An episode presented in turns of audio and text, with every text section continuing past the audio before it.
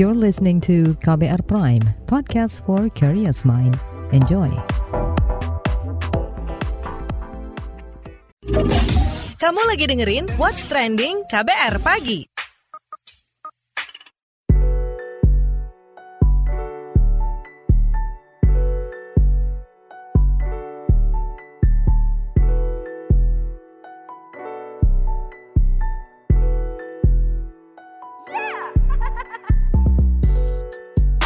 Kabar pagi siaran pagi radio paling update. Selamat pagi. Apa kabar Anda hari ini di hari Kamis 28 Juli 2022? Kembali lagi saya Don Brady menjadi teman pagi hari Anda semuanya dibuat trending KBR pagi. Siapa yang sudah ngonten hari ini? Atau lagi mikir mau posting apa lagi hari ini? Nah sekarang konten bukan cuma buat senang-senang saja atau sekedar iseng-iseng. Karena para konten kreator di media digital seperti YouTube bisa panen cuan lewat AdSense. Selain AdSense, konten kreator juga bakal bisa menjadikan konten-konten atau videonya sebagai jaminan berhutang di bank. Menteri Hukum dan HAM Yasona Loli menyebut pemerintah di Indonesia telah mengikuti perkembangan zaman, khususnya di sektor ekonomi digital. Ini direalisasikan lewat peraturan pemerintah nomor 24 tahun 2022 tentang ekonomi kreatif, di mana film, kekayaan intelektual yang sudah terdaftar atau memiliki haki hingga konten YouTube bisa digunakan sebagai jaminan utang ke lembaga keuangan bank maupun non-bank. Melalui media sosial Instagram Sandiaga Uno, Menparekraf menganggap PP ini sebagai angin segar bagi pelaku ekonomi kreatif. Menurut Sandi, pinjaman ini bisa dijadikan modal dalam berusaha dan mengembangkan kreativitasnya sebagai pelaku ekonomi kreatif atau konten kreator. Peraturan ini diklaim dibuat untuk mendorong pengembangan karya dan kemajuan ekonomi di tengah majunya ekonomi berbasis digital. Subsektor ekonomi kreatif yang diatur dalam pengembangan permainan, arsitektur, desain interior, musik, seni rupa, desain produk dan fashion, lalu kuliner, film animasi dan video fotografi, desain komunikasi visual, televisi dan radio, kriya periklanan, seni pertunjukan, penerbitan, dan aplikasi. Untuk membahas hal ini lebih lanjut, kita dengerin dulu komentar warganet plus 62 berikut ini.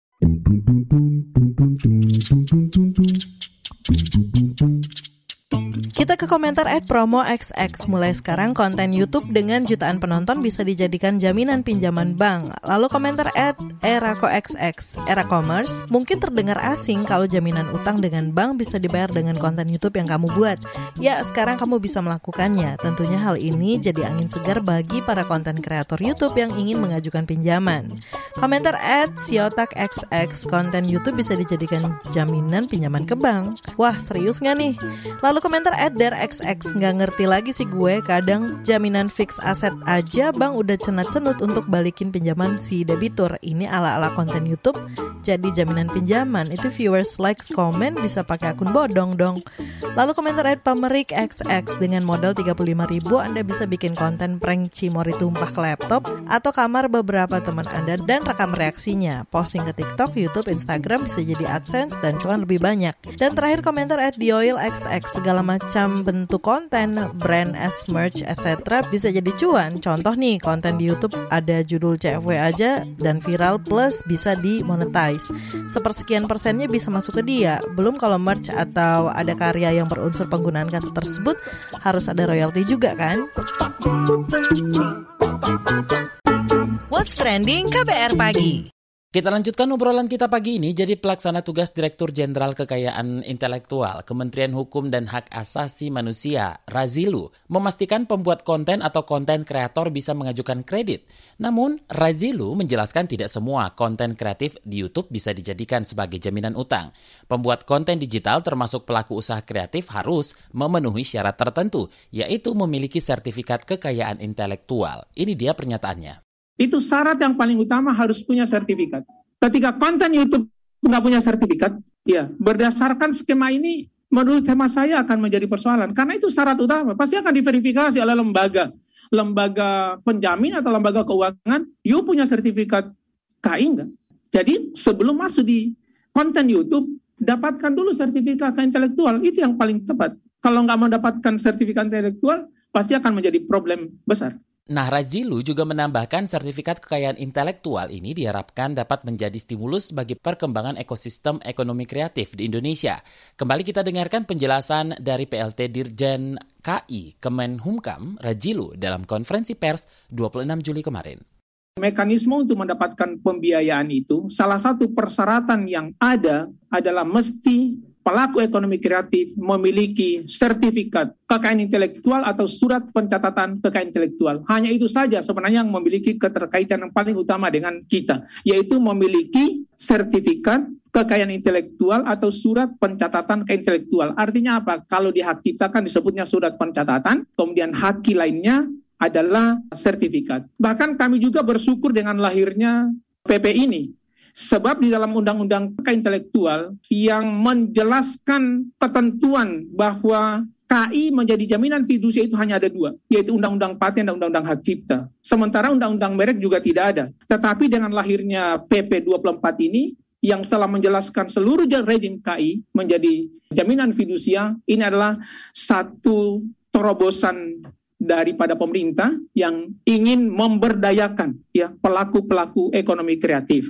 Karena kita pasti tahu bahwa ekonomi kreatif, pelaku ekonomi kreatif apalagi baru startup yang pasti mereka hadapi adalah pembiayaan. Ya, maka pemerintah ingin memberikan sebuah stimulus kepada para pelaku ekonomi kreatif kalau dalam bahasa saya ya intinya silakan kalian berlomba-lomba untuk mengajukan permohonan ke intelektual. Itu intinya. Karena mereka akan dapat pembiayaan ini kalau punya sertifikat. Kalau nggak punya ke intelektual kan kamu mungkin mendapatkan pembiayaan ini. Dia harus daftar dan sekarang kita sediakan satu media aplikasi namanya adalah persetujuan otomatis pencatatan hak cipta. Jadi daftar sekarang nanti 3, 4, 5 menit ke depan dicetak sendiri sertifikatnya, surat pencatatannya. Tetapi di sana ada surat pernyataan yang memang harus dipatuhi bahwa saya tidak meniru punya orang lain. Jadi pencatatan hak cipta yang kita kedepankan hari ini adalah ingin membangun integritas penuh dari para pencipta. Kalau kemudian mereka mengajukan hak cipta karena secara otomatis dan ternyata dia meniru punya orang lain, itu nanti Direktur Jenderal akan membatalkan kemudian. Oleh karena itu, maka di surat pernyataan itu harus mengedepankan kejujuran.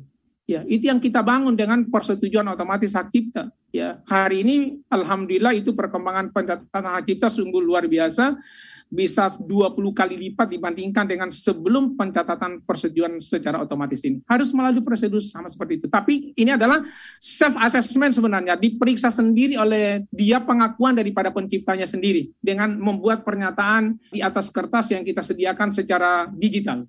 Ketua Komisi 1 DPR RI Mutia Hafid mengungkap ke depannya seluruh sektor bisnis ekonomi akan berpusat dan beralih ke digital. Menurutnya saat ini terjadi arus perubahan ekonomi dari konvensional ke digital. Namun, Mutia melihat tingkat inovasi digital di Indonesia masih rendah dibandingkan negara-negara ASEAN lainnya. Bahkan, literasi digital masyarakatnya masih rendah dan perlu ditingkatkan. Berikut penuturannya di diskusi perkembangan startup bagi pertumbuhan ekonomi Indonesia 22 Juli kemarin. 4% dari PDB pada 2021 adalah kontribusi ekonomi digital. Kemudian nilai ekonomi digital 2021 tertinggi di ASEAN bahwa saat ini kita ma masih punya literasi digital yang rendah. Artinya manusia Indonesia itu belum begitu paham bagaimana menggunakan ruang-ruang digital ini untuk kebaikan-kebaikan. Jadi kita tahu maraknya hoax, maraknya pornografi, maraknya judi online gitu itu itu menjadi salah satu fenomena yang harus kita berantas dengan cara mengisi lebih banyak lagi hal-hal baik di ruang digital kita. Nah dengan literasi digital yang kalau kita memang belum begitu memahami literasinya buruk, pendidikan digitalnya buruk, maka agak sulit untuk berinovasi di bidang digital ini. Karena itu kita ingin sekali supaya setelah literasi digitalnya baik, teman-teman bisa berinovasi dengan baik. Inovasi, kreativitas itu kan satu satu pertemanan tuh ya. Kalau kita lihat konten-konten dari Sumatera Utara misalnya, saya cukup bangga karena banyak sekali youtuber, konten kreator dari Sumatera Utara yang kemudian cukup dikenal di skala nasional. Pak Betty, Mbak Eli, dan lain-lain ya. Itu itu menunjukkan bahwa konten-konten dari Sumatera Utara itu cukup banyak diminati secara nasional. Itu jadi itu menjadi kekuatan tersendiri, menjadi kepercayaan tersendiri menurut saya untuk teman-teman bahwa kreativitas teman-teman udah punya. kreativitas sudah ada, keberanian mungkin ya yang masih harus perlu. What's trending KBR pagi? Newsbeat. Organisasi Kesehatan Dunia WHO di Eropa mencatat lebih dari 1.700 kematian akibat gelombang panas di Spanyol dan Portugal. Direktur Regional WHO untuk Eropa Hans Klug mengatakan gelombang panas ini mematikan dan dampaknya akan lebih parah karena bisa berbarengan dengan kebakaran hutan. Melansir AFP, angka kematian akibat gelombang panas ini diprediksikan terus meningkat dalam beberapa hari ke depan. Gelombang panas yang terjadi di wilayah Eropa ini pun belum bisa dipastikan akan terjadi terjadi hingga kapan, mengingat musim panas belum juga usai. Rusia resmi mundur dari proyek Stasiun Luar Angkasa Internasional ISS. Proyek ini melibatkan banyak negara pada 2024 mendatang. Hal ini diumumkan Kepala Badan Antariksa Rusia yang baru, Yuri Borisov. Borisov mengklaim pihaknya akan memulai proyek stasiun orbit Rusia ke depannya. Mundurnya Rusia dari proyek ISS dikarenakan hubungan antara Rusia dan Amerika Serikat dan negara di benua Eropa merenggang saat perang Rusia dan Ukraina Ukraina. Padahal proyek ISS ini digadang-gadang sangat penting bagi perkembangan sains dan teknologi di dunia. Alison Britain ditunjuk sebagai ketua Liga Premier Inggris. Penunjukan ini menjadikan Alison sebagai perempuan pertama yang menjabat ketua di Liga Inggris. Ia dinilai sosok tepat karena berpengalaman dalam bisnis. Mengutip antara news, Alison terpilih setelah meraih suara bulat dari klub-klub Liga Inggris. Ia akan menggantikan posisi ketua sementara Peter McCormick pada awal tahun 2023. McCormick ditunjuk sebagai ketua sementara lantaran Gary Hoffman, ketua saat itu mundur akibat protes keras dari sejumlah klub. Protes diajukan lantaran keputusan akuisisi klub Newcastle United oleh perusahaan Arab Saudi.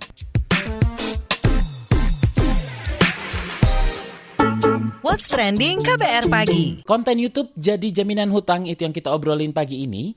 Nah, Ekonom Institute for Development of Economics and Finance, INDEF, Nailul Huda, menyoroti masalah standar nilai sebuah konten yang dijadikan jaminan untuk berutang ke lembaga keuangan bank maupun non-bank.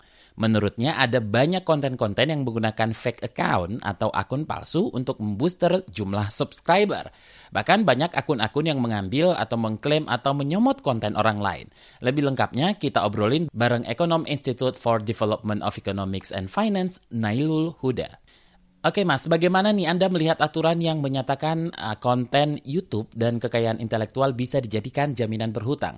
Ya kalau kita mengacu ke ini ya, kan kalau plan pemerintah di negara lain sudah bisa gitu ya. Nah kalau di kita kan memang perkembangan digital ini kan pesat sekali gitu kan ya. Konten YouTube sudah banyak dan sebagainya gitu. Tapi masalahnya adalah di kita ini pembajakan dan sebagainya itu masih marak terjadi. Jadi perkembangan digital itu maju juga, tapi untuk pembajakan juga maju gitu kan. Nah ini yang dikhawatirkan ketika orang menjaminkan sebuah lagu gitu ya ke bank, kemudian lagu itu ada kopiannya di pasaran gitu ya, terus kemudian banknya juga susah gitu kan menjual lagi lagu itu ke label lainnya gitu kan. Nah ini yang nantinya susah ketika ya mau kan label membeli lagu yang sudah banyak di pasaran yang bahkan dijual di abang atau pinggir jalan melalui kaset itu kan. Nah, ini kan pasti nggak ada yang mau gitu kan pihak labelnya. Nah, ini yang susah sebenarnya dilakukan di Indonesia. Begitu juga dengan film yang marak sekali pembajakannya di dalam negeri ini gitu kan. Bahkan di situs-situs kita mudah menjumpai film-film uh, lokal yang di mana memang seharusnya itu lebih dibajak pun dengan film-film asing tentunya ya. Adakah catatannya? Sebenarnya kalau saya pribadi mendukung ya yang dilakukan oleh pemerintah untuk meningkatkan literasi ataupun inklusi keuangan gitu kan. Nah ini kan sebenarnya kan sebagai salah satu cara masyarakat untuk bisa mengakses produk mengenai keuangan perbankan. Dalam hal ini adalah kredit gitu. Namun memang masih ada catatan ya, terkait dengan pelaksanaan PP terbaru ini gitu kan. Nah salah satunya memang dalam hal untuk istilahnya adalah mitigasi di pasar sekunder. Jadi kalau kita lihat kan berupa aset dan sebagainya kan pasti akan memiliki nilai ekonomi gitu kan ya.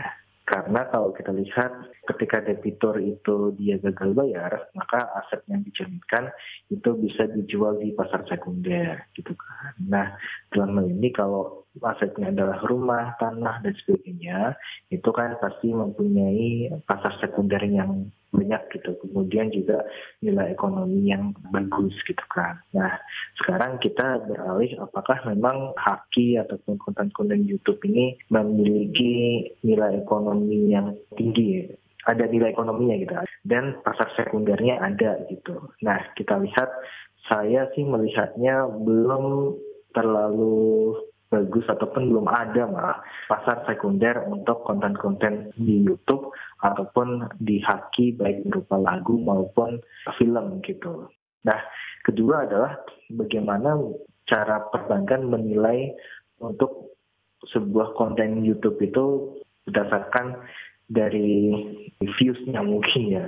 Nah, apakah memang benar viewsnya itu 2 juta itu adalah ditonton 2 juta kali oleh orang yang berbeda gitu. Terus kemudian apakah konten YouTube itu dia tonton oleh fake account. Triknya sangat banyak sekali ya, trik untuk bisa mendapatkan views jutaan di YouTube itu banyak sekali. Makanya saya ragu terhadap penilaian untuk nilai valuasi dari sebuah konten YouTube. Nah ini yang saya ragukan sebenarnya. Nah penilaian terhadap kontennya itu gimana? Terus banyaknya klaim atau fenomena nyomot konten kan banyak juga gitu.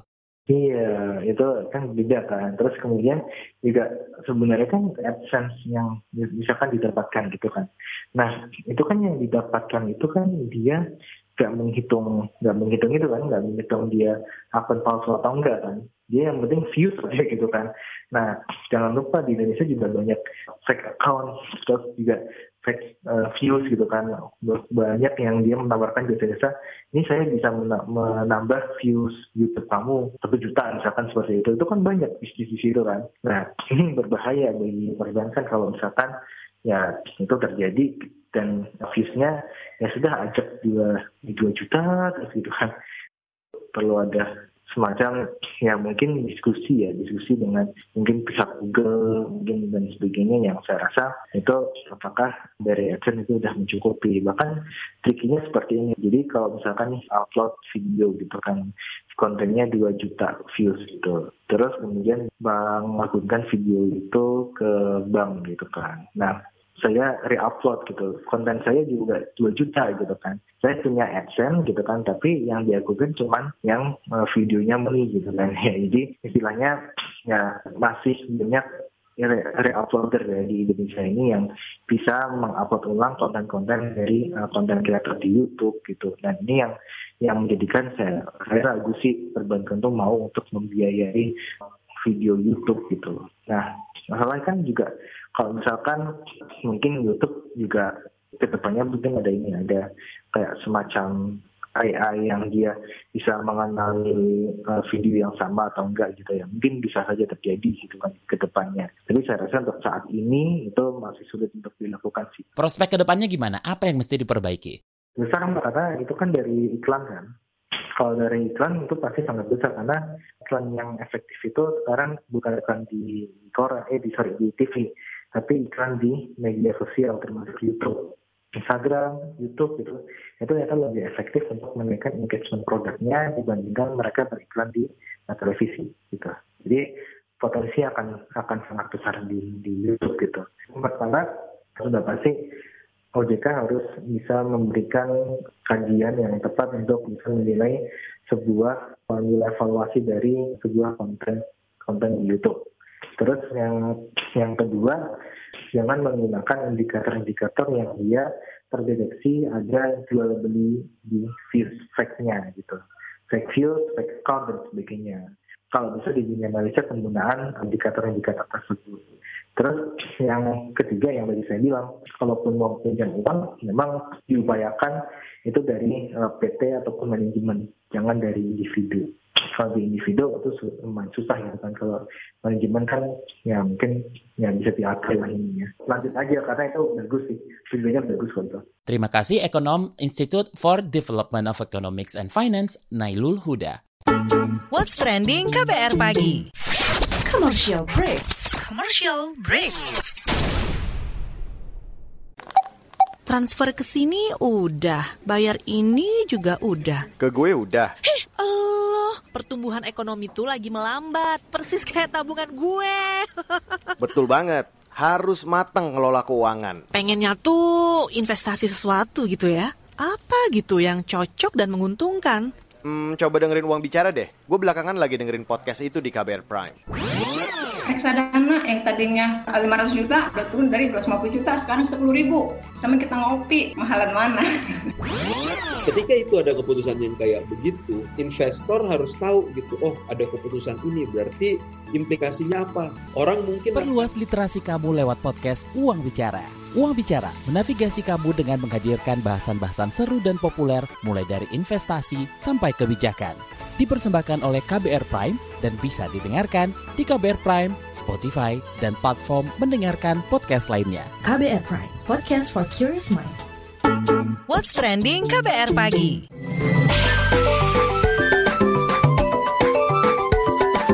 WhatsApp Indonesia.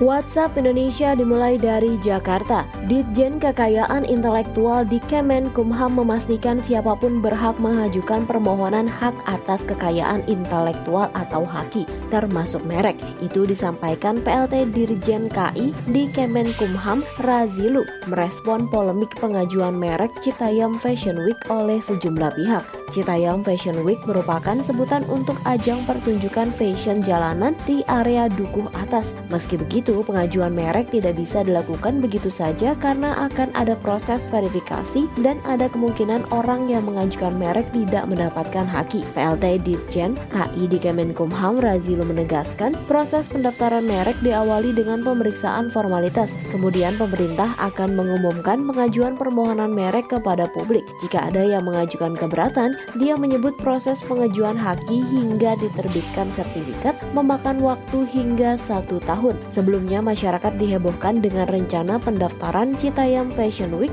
oleh artis Baim Wong dan Indigo Aditya Nugroho. Namun rencana ini akhirnya dibatalkan setelah mendapatkan sentimen negatif dari netizen plus 62. Selain soal haki, ajang Citayam Fashion Week juga ramai diperbincangkan karena dianggap mengganggu lalu lintas, menyebabkan kemacetan, banyaknya sampah, dan kerumunan di tengah peningkatan kasus COVID-19. Masih dari Jakarta, sebanyak 20 usaha kecil dan menengah dijadikan sebagai official merchandise G20 Indonesia. Masih dari Jakarta, sebanyak 20 usaha kecil dan menengah dijadikan sebagai official merchandise G20 Indonesia dalam rangka mendukung penyelenggaraan presidensi G20 Indonesia 2022, Kementerian Koperasi dan UKM menghadirkan 5 kategori produk, yakni fashion dan aksesoris sebanyak 8 UKM, tas dan alat perkantoran sebanyak 2 UKM, kosmetik herbal wellness sebanyak 5 UKM, kerajinan sebanyak 4 UKM, dan custom packing sebanyak 1 UKM. Menteri Koperasi UMKM Teten Mas Duki mengklaim telah melakukan kurasi produk melalui kurator independen untuk official merchandise G20 Indonesia. 20 UKM terpilih ini merupakan hasil kurasi dari 1.204 UKM yang mendaftar. Menurut Menteri Teten, saat ini isu pengembangan UMKM menjadi hal yang sangat strategis baik dalam lingkup regional maupun internasional. Dalam forum G20 sendiri, UMKM menjadi salah satu cross-cutting issue yang sangat strategis dan dibahas di berbagai working group dan engagement group. Terakhir mampir Sulawesi, pemerintah Kabupaten Sigi Sulawesi Tengah mengembangkan kakao dan kopi sebagai komoditas unggul. Dua komoditi ini diklaim Bupati Sigi Muhammad Iriawan sebagai komoditi yang terus dikembangkan dan akan menjadi penunjang daya saing Kabupaten Sigi. Melansir Antara News, pengembangan dilakukan dengan peningkatan produksi dan produktivitas kawasan perkebunan. Pemetaan wilayah potensial pun dilakukan untuk kakao yaitu Kecamatan Gumbasa Kulawi, Kulawi Selatan, Pipikoro, Lindu, dan Palolo. Sedangkan kopi adalah Tompu, Palolo, Pipikoro, Kulawi, Lindu, Maraloa, dan Maraloa Barat. Ini peremajaan tanaman kakao dan kopi pun dilakukan dengan memberikan bantuan bibit tanaman unggul, pupuk, dan alat atau mesin pertanian berteknologi. Demikian WhatsApp Indonesia hari ini. Demikian KBR pagi hari ini. Jika Anda tertinggal siaran ini, Anda kembali bisa menyimaknya di podcast What's Trending yang ada di Spotify, kbrprime.id, dan di aplikasi mendengarkan podcast lainnya. Don Brady undur diri, besok kita ketemu lagi. Stay safe, bye-bye. Terima kasih ya sudah dengerin What's Trending KBR Pagi. KBR Prime, cara asik mendengar berita. KBR Prime, podcast for curious mind.